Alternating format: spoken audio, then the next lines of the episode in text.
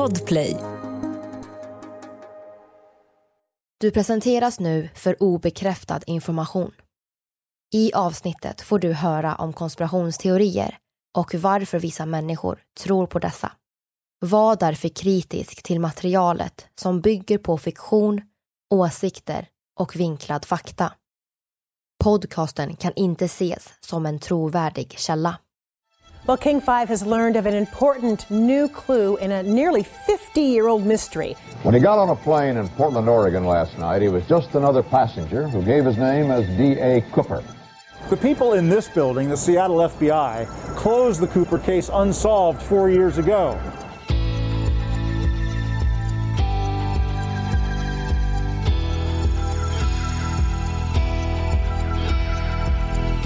Det här är podden för dig som är intresserad av en annan version av verkligheten. En version som tar upp alternativa teorier, mystiska sammanträffanden och diskussioner om vad som kan vara sant. Mitt namn är Vivi. Och mitt namn är Aida. Och det här är konspirationsteorier.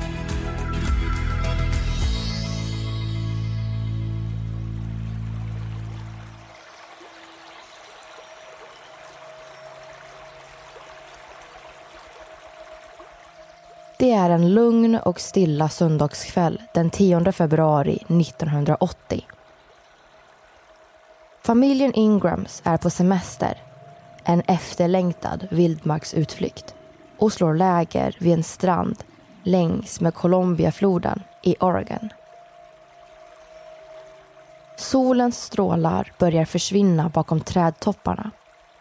Åttaårige Brian och hans pappa Howard sätter igång att bygga en eldstad. Howard går längs stranden och samlar ihop ved samtidigt som Brian sätter sig på stranden och gräver en grop. Howard kommer tillbaka och ska precis lägga ner veden när Brian säger Vänta lite pappa och lyfter försiktigt upp ett ruttet paket ur sanden. Howard tittar närmare på deras fynd och upptäcker att det innehåller tre förmultnade sedelbuntar. Familjen tar kontakt med FBI. När tekniker undersöker pengarna matchar sedlarnas serienummer en lösensumma kopplad till en flygplanskapning för nio år sedan. En flygkapning gjord av ingen mindre än den ökände D.B. Cooper.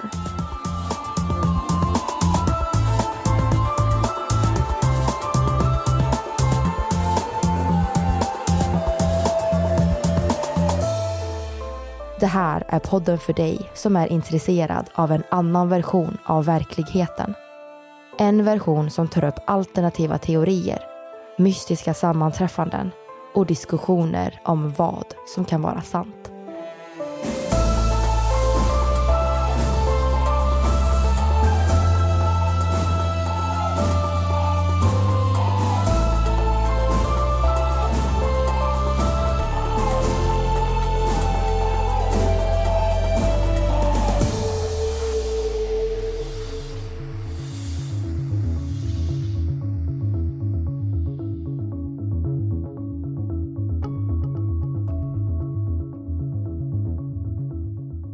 Här berättelsen har sin start på Thanksgiving den 24 november 1971 i nordvästra USA. En av årets mest hektiska resdagar. En man kliver in på flygplatsen Portland International Airport i Oregon. Han är lång och ser ut att vara i 40-årsåldern klädd i en svart regnkappa, en mörk stilren kostym med vit skjorta, svart slips och en svart portfölj i handen. Vid flygdisken köper han en enkelbiljett till Seattle, Washington under namnet Dan Cooper. Flyg 305 bordas och mannen slår sig ner på 18E.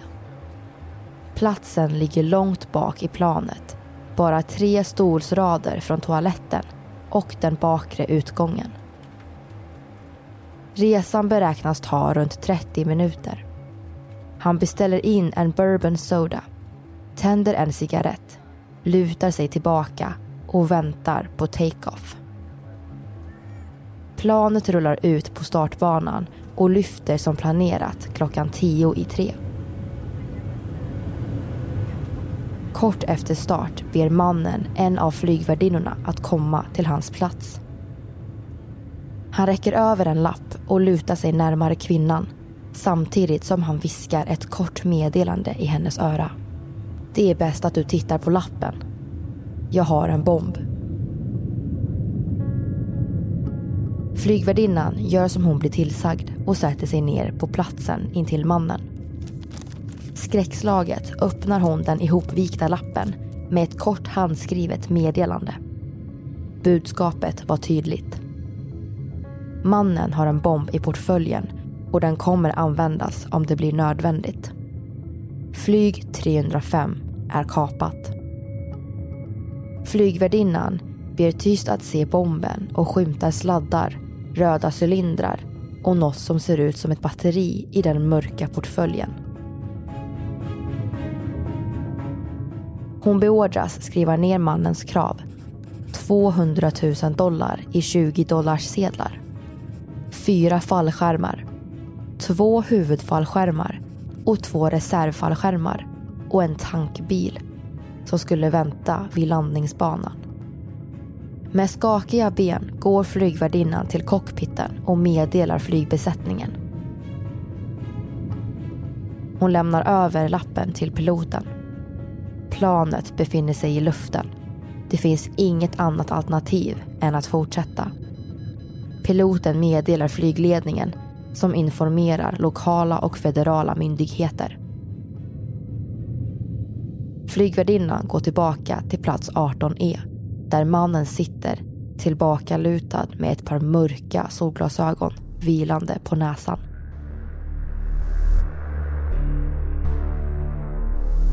Flygplanet cirkulerar i ungefär två timmar över Seattle i väntan på att FBI löser mannens krav. Pengar och fallskärmar. I högtalarna meddelar piloten att planet drabbats av en försening på grund av tekniska problem. Men det är inget att oroa sig för. Till sist landar flyg 305 på Seattle Tacoma flygplatsen och lamporna släcks. När planet tankats, pengarna och fallskärmar lastats ombord tillåts passagerarna och en del av flygbesättningen lämna planet. En buss hämtar upp planets passagerare och kör dem till terminalen där de möts av reportrar och FBI-agenter.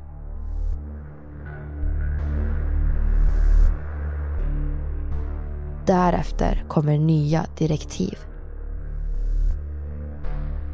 Planet ska fortsätta i sydostlig riktning mot Mexico City.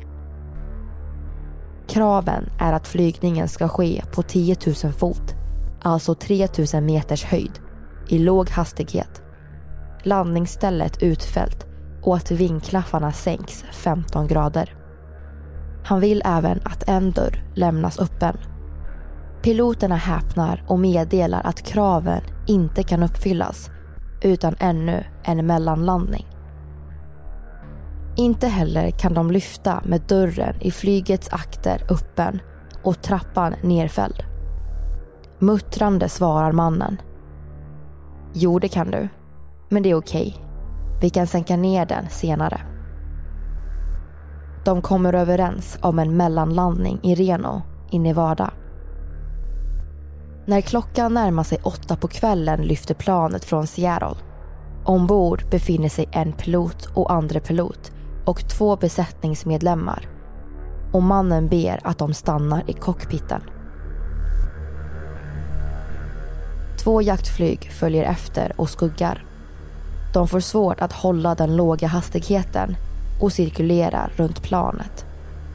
Några minuter senare blinkar en varningslampa i cockpit Trappan i planets akter är utfälld.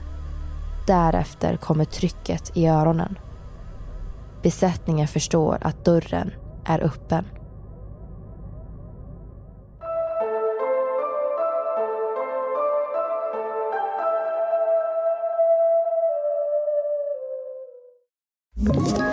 Ett poddtips från Podplay. I fallen jag aldrig glömmer djupdyker Hasse Aro i arbetet bakom några av Sveriges mest uppseendeväckande brottsutredningar Går vi in med hemlig telefonavlyssning och, och då upplever vi att vi får en total förändring av hans beteende. Vad är det som händer nu? Vem är det som läcker? Och så säger han att jag är kriminell, jag har varit kriminell i hela mitt liv men att mörda ett barn, där går min gräns. Nya säsongen av Fallen jag aldrig glömmer på Podplay.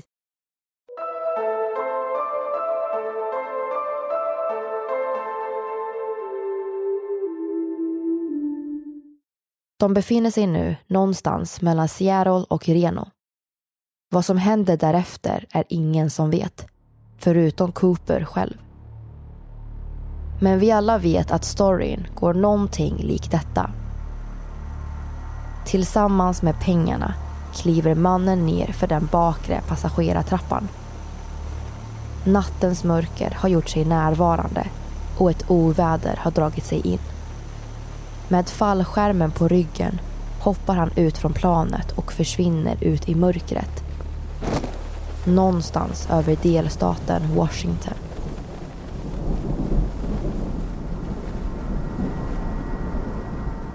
FBI genomsöker planet när det slutligen landar i Reno. Mannen är försvunnen. De finner en svart slips med ett slipssmycke, cigarettfimpar, två fallskärmar och drygt 60 oidentifierade fingeravtryck i kabinen. Klockan halv tolv på natten begås ett inbrott i en affär ungefär 16 kilometer från Columbiafloden i närheten av Heisen, Washington. Det som rapporteras stulet är överlevnadsartiklar, handskar, cigaretter och torkat kött. Morgonen därpå drar FBI igång en sökinsats. Kaparen har nu fått 40 timmars försprång. I Portland, Seattle och Reno förhörs de människor som haft kontakt med mannen och utifrån deras vittnesbilder tas en fantombild fram. Fantombilden kommer att förändras tre gånger innan vittnena godtar den då de första två inte alls stämmer överens med olika beskrivningar. Den slutliga fantombilden visar en man med skjorta, kavaj och slips med bred panna, smala läppar, kortklippt hår, bruna ögon och ett par solglasögon. Bilden hittar ni på våra sociala medier, konspirationsteorier, på Facebook och Instagram. Den häpnadsväckande flygkapningen blir en snackis överallt och givetvis är media inte sena på bollen.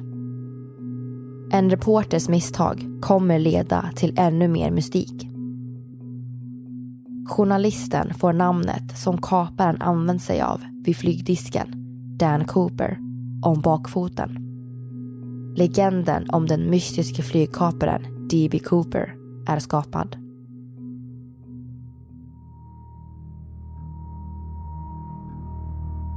FBI utgår från att Cooper hoppat från planet. Men var? Frågan visar sig bli oerhört svårbesvarad. Med flygbesättningen instängda i cockpit stod de svarslösa. Likaså piloterna i de stridsflyg som skuggat planet som varken sett en fallskärm med sina bara ögon eller via radar. Uh, this is a, a, map that was created uh, back when the early 70s and it, it's uh, an outline of what the flight path was or the believed flight path was based on information from uh, Air Force, McCord Air Force uh, Base was monitoring the flight early on um, and, and uh, chase planes, and, and, of course the, the pilot on, on Cooper's plane himself. But we believe right here uh, is where uh, Cooper bailed out. Flertalet variabler blir relevanta. Vilken fart hade planet? Hur låg vindarna? Och hur lång tid väntade Cooper på att fälla ut fallskärmen? Utifrån planets rutt och den tidpunkt som besättningen kände hur kabintrycket förändras tros planet befinna sig ungefär 40 kilometer norr om Portland. Ett sökande inleds vid Mount St. Helens, några kilometer från det lilla samhället Ariel i Washington. Området består till stor del av vildmark och ligger invid en konstgjord sjö, Lake Merwin. Även om planets position och tidpunkten för hoppet kunde visa en ungefärlig plats så sa det egentligen inget om Coopers landning. Det är ett enormt sökområde och FBI har tiden emot sig. FBI tillsammans med den lokala polisen knackar dörr och genomsöker terrängen till fots och med helikopter. Sjön genomsöks med ubåt och varenda lada gås igenom. De hittar ingenting.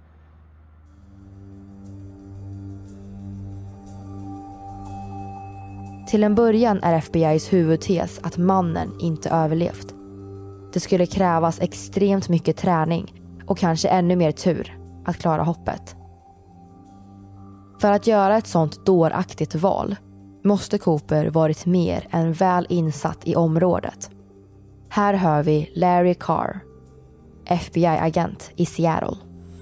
You know, you have D.B. Cooper walking down the stairs. Uh, as, as soon as he, he's standing there, he really can't feel the wind coming around him from, from the plane going 200 miles an hour. Uh, and so when he jumps out of the aircraft, I think he just started tumbling. Om Cooper klarat själva hoppet så kommer nästa fundering gällande landningsplatsen. Cooper var specifik i sina krav vad gällde destinationen, Mexico City. Men sa inget till piloterna vad gällde flygrutten. Hur visste han var han skulle landa? FBI's teori är att kapningen var extremt välplanerad men att Cooper även måste haft detaljerad kunskap om planet, en Boeing 727 och den lokala terrängen. Utredarna funderar på Coopers bakgrund. Har han arbetat som militär? Eller fallskärmshoppare?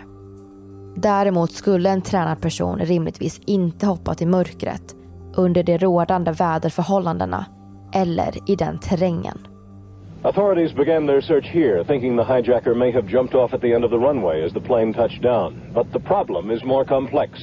A daring parachute escape from a flying 727 somewhere between Reno and Seattle, Washington. Det råder stora tvivel gällande hoppet. Det går helt enkelt inte ihop. En teori som tidigt ligger på FBI's bord är att Cooper aldrig lämnar planet. Utifrån vittnesmål beskrivs Cooper som en lugn, intelligent affärsman klädd i en fin kostym.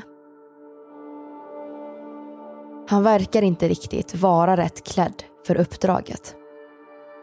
I ett av FBI's dokument berättas om en teori där Cooper lämnar planet i Reno. Han gömmer sig längst bak i planet vid två svårupptäckta paneler. Den ena tillräckligt stor att kunna rymma en person utan att frysa och med tillräckligt syre. Under stora delar av utredningen är FBI ganska säkra att kaparen inte överlever. Sannolikheten att klara hoppet med livet i behåll är ganska minimal. När FBI varken finner pengar, fallskärmar eller en kropp pekar allt, märkligt nog, på att Cooper överlevt den våghalsiga flygplanskapningen. Men var tog han vägen? Sökinsatser har till stor del fokuserat på vildmarksområdet några kilometer från samhället Ariel i Washington. Senare analyser har ifrågasatt denna landningsplats och föreslagit andra alternativ längs planets färdrutt. Fokuset läggs på lösensumman. Under kapningen fick Cooper märkta sedlar som FBI fotograferat på Seattle Tacoma flygplatsen innan de lastas ombord planet. Pengarna och serienummer rapporteras ut till kasinon, finansinstitut och affärsverksamheter i hopp om att någon gör en iakttagelse. Utländska polismyndigheter informeras och flygbolaget Northwest Orient Airlines går ut med en belöning för pengarna som lämnas in och kan knytas till kapningen. När det nya året kommer blir serienumren även kända för allmänheten. Det går trögt och fallet verkar aldrig riktigt bli löst. Åren går och den femåriga preskriptionstiden för flygplanskapning börjar närma sig med stormsteg. Den 23 november 1976. En dag innan preskriptionstiden avslutas skriver en federal domare i Portland på en John Doe-order åt FBI. Det gör att preskriptionstiden på så vis inte längre blir väsentlig och FBI kan fortsätta sitt sökande efter den försvunne kaparen.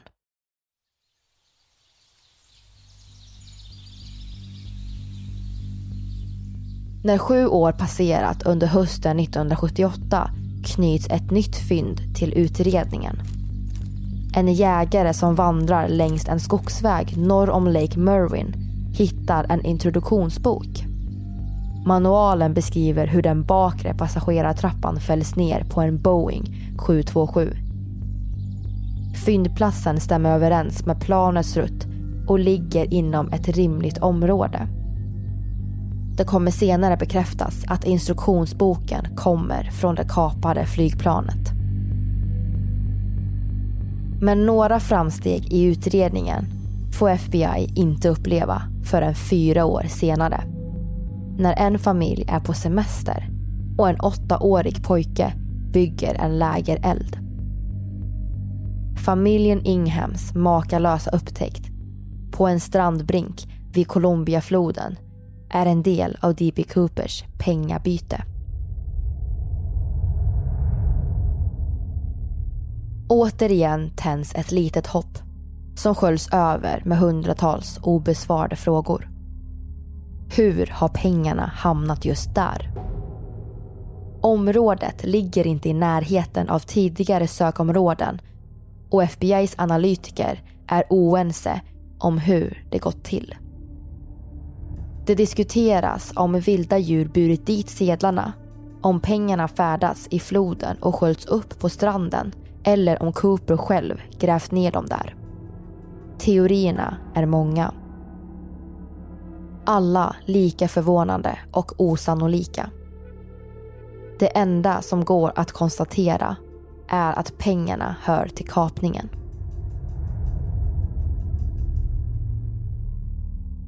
De återfunna sedlarna är trasiga men hålls ihop av några gummiband. Totalt 5 880 dollar. Två sedelbuntar består av 100 stycken 20 dollars sedlar vardera. Den tredje innehåller bara 90 stycken 20 dollars sedlar. Att det saknas 10 sedlar efter nio år är kanske inte förvånande egentligen. Men varför? Betyder det att buntarna separeras efter kapningen? Har pengarna flyttats?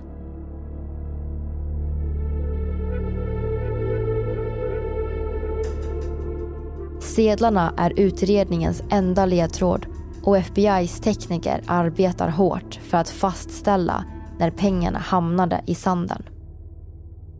Vissa faktorer tyder på att de måste sköljts upp på stranden efter 1974. Andra faktorer pekar på att pengarna flyttats dit mindre än ett år efter kapningen. When we looked at the, at the uh, Cooper money under an electron microscope, which gives us very high magnification, we identified dozens of these diatoms. The diatoms that we found are spring species. They bloom in the spring. They do not bloom in November when Cooper jumped. När en forskare undersöker sedlarna hittas kiselalger en art som blommar under våren. Då kapningen inträffar under november månad spekuleras det om pengarna inledningsvis förvaras i ett torrt utrymme för att flera månader senare flyttas och hamna i floden. And the money was not floating in the water for a year. Otherwise, we would have seen diatoms from the full range of the year. We only saw them from the spring, springtime bloom. So this puts a very narrow range on when the money got wet and was subsequently buried on Tina Bar.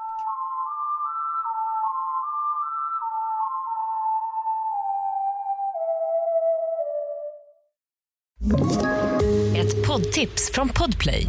I fallen jag aldrig glömmer djupdyker Hasse Aro i arbetet bakom några av Sveriges mest uppseendeväckande brottsutredningar. Går vi in med hemlig telefonavlyssning och, och då upplever vi att vi får en total förändring av hans beteende. Vad är det som händer nu? Vem är det som läcker? Och så säger han att jag är kriminell, jag har varit kriminell i hela mitt liv men att mörda ett barn, där går min gräns. Nya säsongen av Fallen jag aldrig glömmer på Podplay.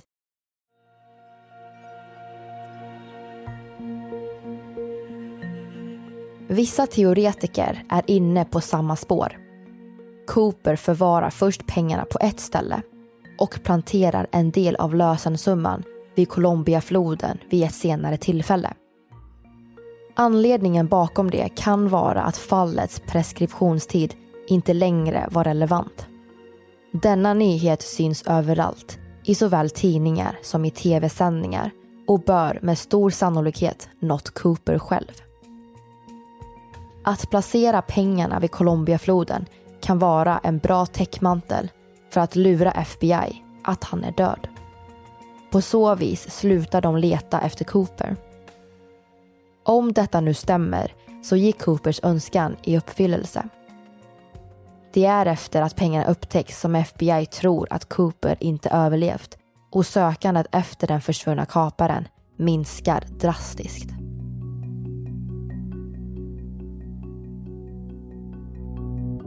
FBI följer upp tusentals tips. Den 1 december 1988 ringer telefonen på FBIs kontor i Vancouver. Det är en man från Camas, Washington som vill lämna ett tips. Kvällen den 24 november 1971 följer mannen spänt flygkapningen via direktsändningen på radion. När han får höra att planet lyft från Seattle tar han på sig ytterskorna och går ut på bakgården. En stund senare hör han det välkända mullret och ser ett flygplan passera lågt över bostaden. Planet korsar Colombiafloden och fortsätter söderut. I telefonen berättar han för FBI att Cooper kan ha landat i floden bara ett stenkast från mannens hus och att polisen kan ha sökt för långt västerut. Ytterligare en sökinsats runt Colombiafloden inleds i hopp om att finna mer bevis.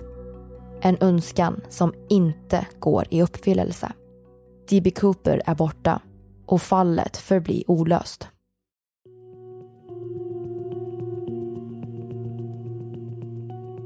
Tekniken har utvecklats markant sedan 1971 och vi vet idag mycket mer om kapningen. Ett expertteam gör en undersökning av slipsen som hittats på plats 18E med hjälp av ett elektronmikroskop. Där visas bland annat titaniumpartiklar. Metallen, som vid den tiden var rätt sällsynt, kan ge en indikation på vilket typ av arbete Cooper hade. En annan detalj vad gäller slipsen är också relevant. Under 70-talet bars slips mestadels bara av chefer och ingenjörer. Det hittas även andra ovanliga spår på slipsen som exempelvis spiralspån av aluminium. Dessa ämnen gör att FBI teoretiserar att Cooper kan ha arbetat inom flygplanstillverkning. Kanske till och med för Boeing. 2017 hittas andra sällsynta partiklar som kan vara kopplade till ett hemligt projekt på Boeing under 70-talet. Flygbolaget höll under denna tid på att ta fram ett flygplan av titan. Kanske var Cooper anställd på en fabrik, arbetade som kemist eller med metaller.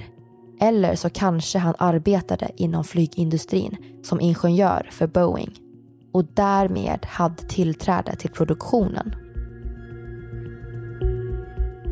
Intressant att nämna är att Boeing Seattle vid denna tid precis avskedat runt 60 000 personer. Kanske var någon av dessa personer väldigt ilsken. Ett annat viktigt bevismaterial är ett askfat vid Coopers plats på planet. Åtta cigarettfimpar tas i förvar under den tekniska undersökningen och skickas vidare för analys efter fingeravtryck. På 70-talet gick det inte att DNA-testa bevismaterial och när tekniken sprungit i fatt så visade det sig att fimparna under oförklarliga omständigheter försvunnit. Idag är flygkapningen 1971 fortfarande olöst. Det finns inga spår efter D.B. Cooper. Kaparen, pengarna och den utrustning som används är som bortblåst. Sommaren 2016 avslutas utredningen. Ett sökande som då pågått i 45 år. D.B. Cooper är fri. Nu är den stora frågan. Vem är D.B. Cooper? Och finns han på riktigt? Med åren har en teori att det inte finns en Cooper vuxit sig större. I olika trådar på nätet spekuleras det om det kanske var självaste flygbesättningen som iscensatte hela spektaklet. Enligt teorin ska det funnits en person på marken som köpte flygbiljetten under namnet Dan Cooper men aldrig klev ombord. När planet befann sig i luften agerade besättningen som om de hade blivit kapade. Och kom ihåg, de övriga passagerarna på flyg 305 märkte aldrig av kapningen. De får vetskap först när planet landar i Seattle. När planet fortsätter sin rutt mot Mexico City kastar besättningen ut en del av bytet. De pengar som åttaårige Brian fann intill Columbiafloden. Resterande pengar undangöms ombord på planet.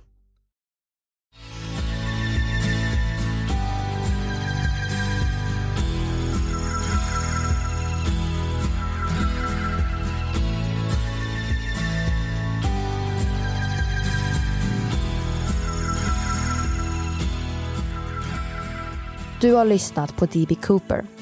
Avsnittet gjordes vintern 2022. Vi som har gjort programmet heter Vivian Lee och Aida Engvall.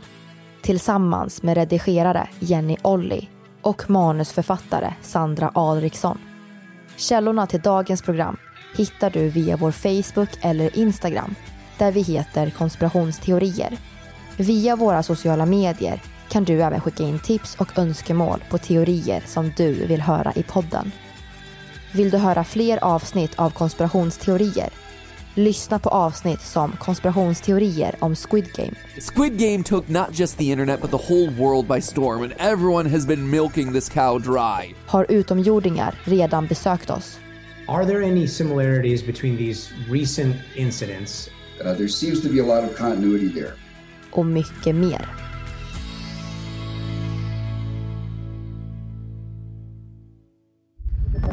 Podplay, en del av Ett poddtips från Podplay. I podden Något Kaiko garanterar östgötarna Brutti och jag, Davva, dig en stor dos skratt. Där följer jag pladask för köttätandet igen. Man är lite som en jävla vampyr. Man har fått lite blodsmak och då måste man ha mer. Udda spaningar, fängslande anekdoter och en och annan arg rant. Jag måste ha mitt kaffe på morgonen för annars är jag ingen trevlig människa. Då är du ingen trevlig människa, punkt. Något Kaiko, hör du på Podplay. Därför arkadeinerna.